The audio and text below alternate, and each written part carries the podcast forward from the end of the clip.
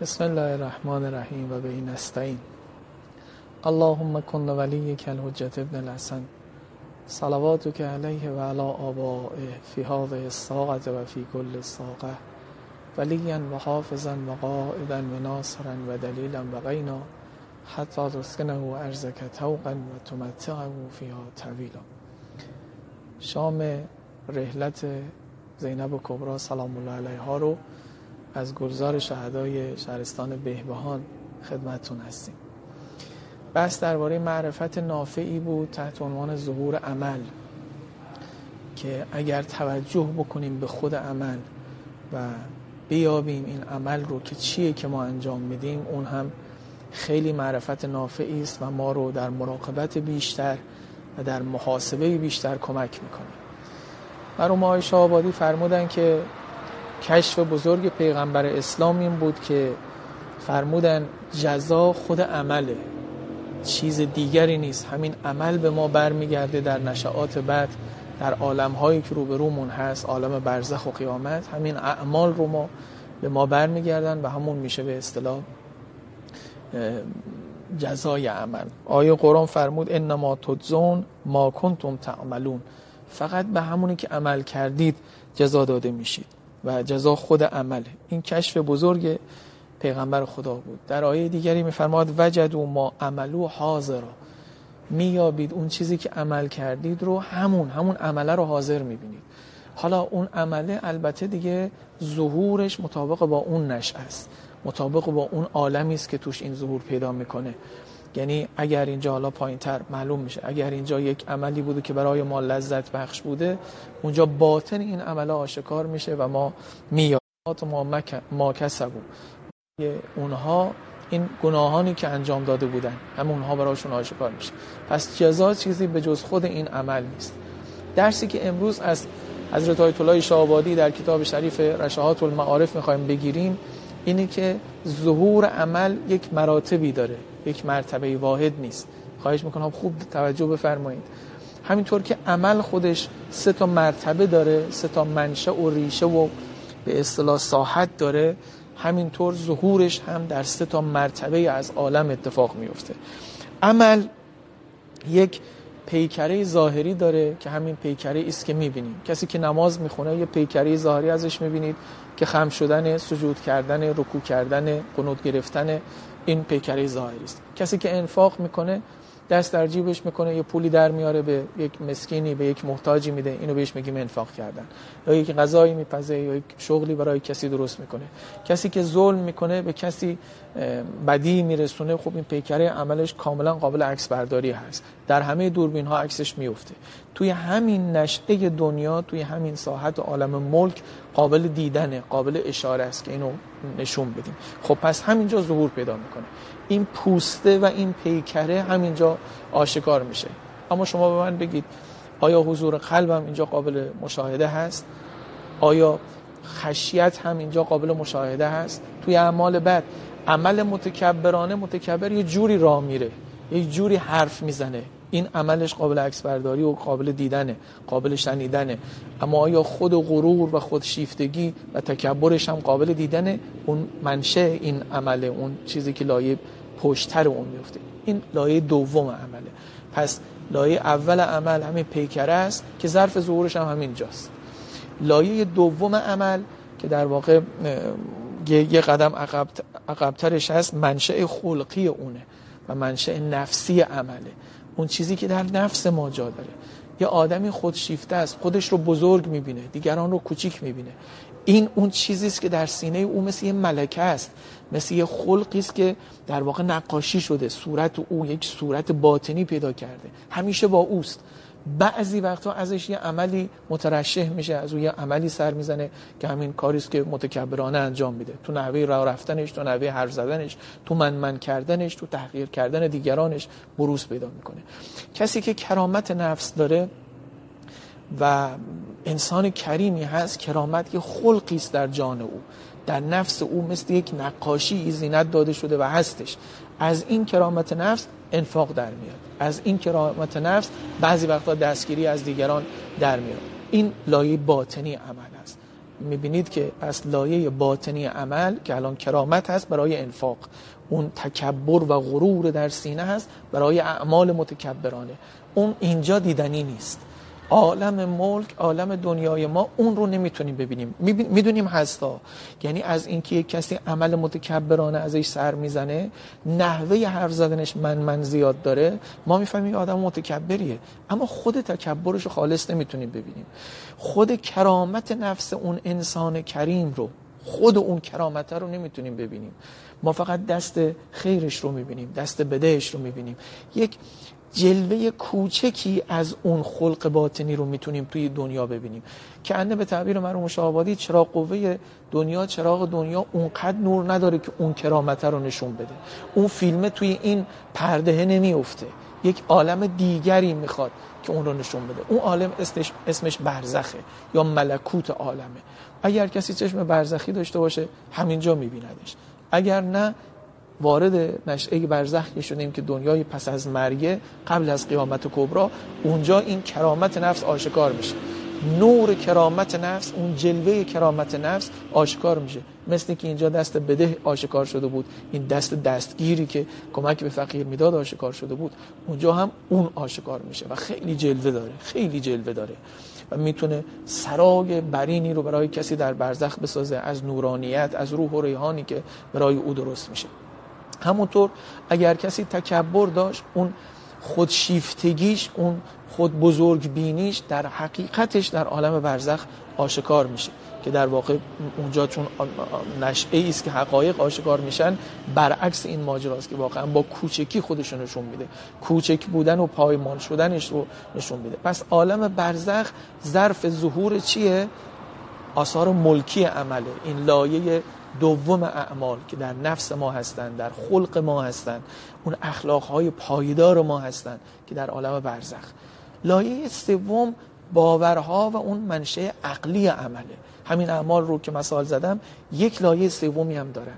مثلا کسی که کرامت نفس داره او کسی است که دنیا رو پست می‌بینه دنیا رو گذار می‌بینه و ناپایدار می‌بینه. در مقابلش به جاودانگی عالم آخرت باور داره. به بودن خدای عالم باور داره. این موجب شده کرامت نفس داشته باشه.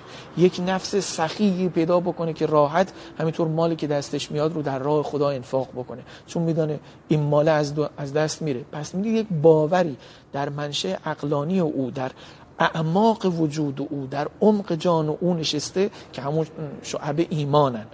شعبه های ایمان اون باورهای ما هستند که موجب اخلاق ما میشن که اخلاق موجب اعمال ما میشه.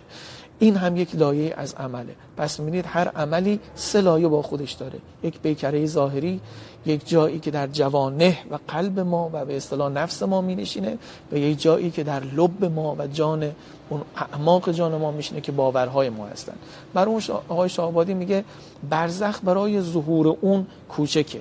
یعنی باورهای ما که اون ریشه ای ترین لایه عمل ما هستن توی عالم برزخ هم کم جلوه می‌کنن. یک عالمی دیگر بباید که باید این رو آشکار بکنن که او اسمش قیامت کبراست یوم تبل سرائر که نوم قیامته سرائر آشکار میشه یعنی همین لایه های مخفی. لایه های مخفی مخفی آشکار میشه. دیشب با هم گفتگو کردیم در جلسه قبل.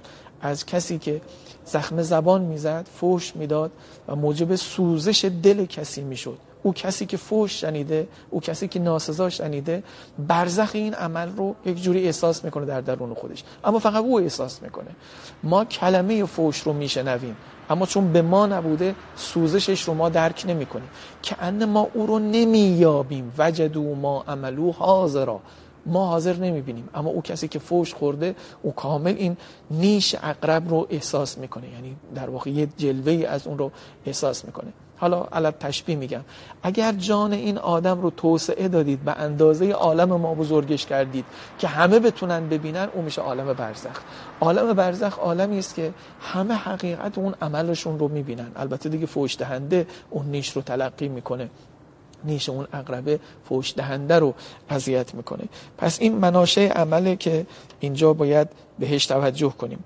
مرحوم آقای شاهوادی خیلی خیلی زیبا در این کتاب شریف رشاهات المعارف صفحه 39 این آیه شریفه ان الذين یاکلون اموال الیتاما کسایی که مال یتیم رو می‌خورن الذين یاکلون اموال الیتاما ظلما از سر ظلم دست دراز می‌کنن و در واقع مال یتیم ها رو بالا می‌کشن. انما یاکلون فی بطونهم نارا. میفرماید اینها در شکم خودشون آتش فرو می‌کنن. همین الان. و سیسلون سعیرا. به زودی این آشکار میشه. این آتش آشکار میشه که همون نشعه دیگری است که باید. بعد میفرماید این کشف بزرگ خاتم الانبیا است که میفرماید ای اهل عالم بدانید و آگاه باشید که هر چیزی و هر عملی در عالم دو صورت دارد. ملکی و ملکوتی شهودی و غیبی. آنچه در ملک است شهود می‌کنیم ملک یعنی همین عالم دنیا. این پیکره عمل مالی اینجاست اینجا میبینیش.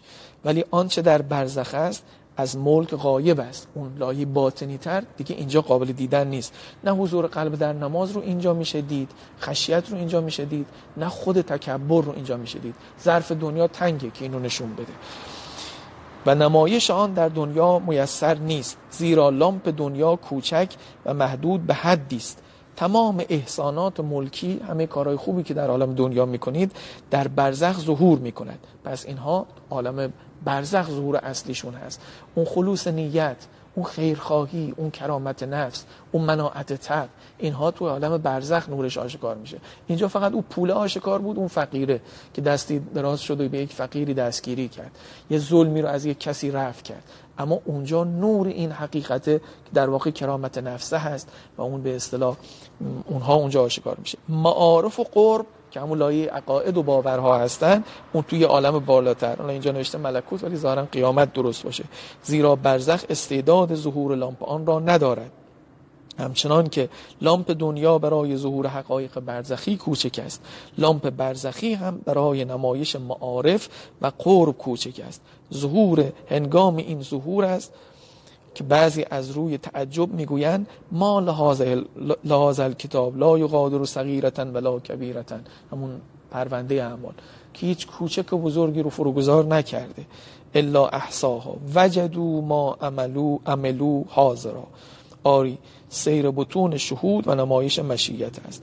خب از همینجا می‌تونیم بفهمیم که پس اگر یه عمل بدی تکرار بشه چطوری آدم رو کافر می‌کنه؟ مرحوم آیش آبادی در این کتاب حدیثی رو یادآوری می‌کنن که اگر کسی یک گناه انجام داد یک پرده ای پاره میشه.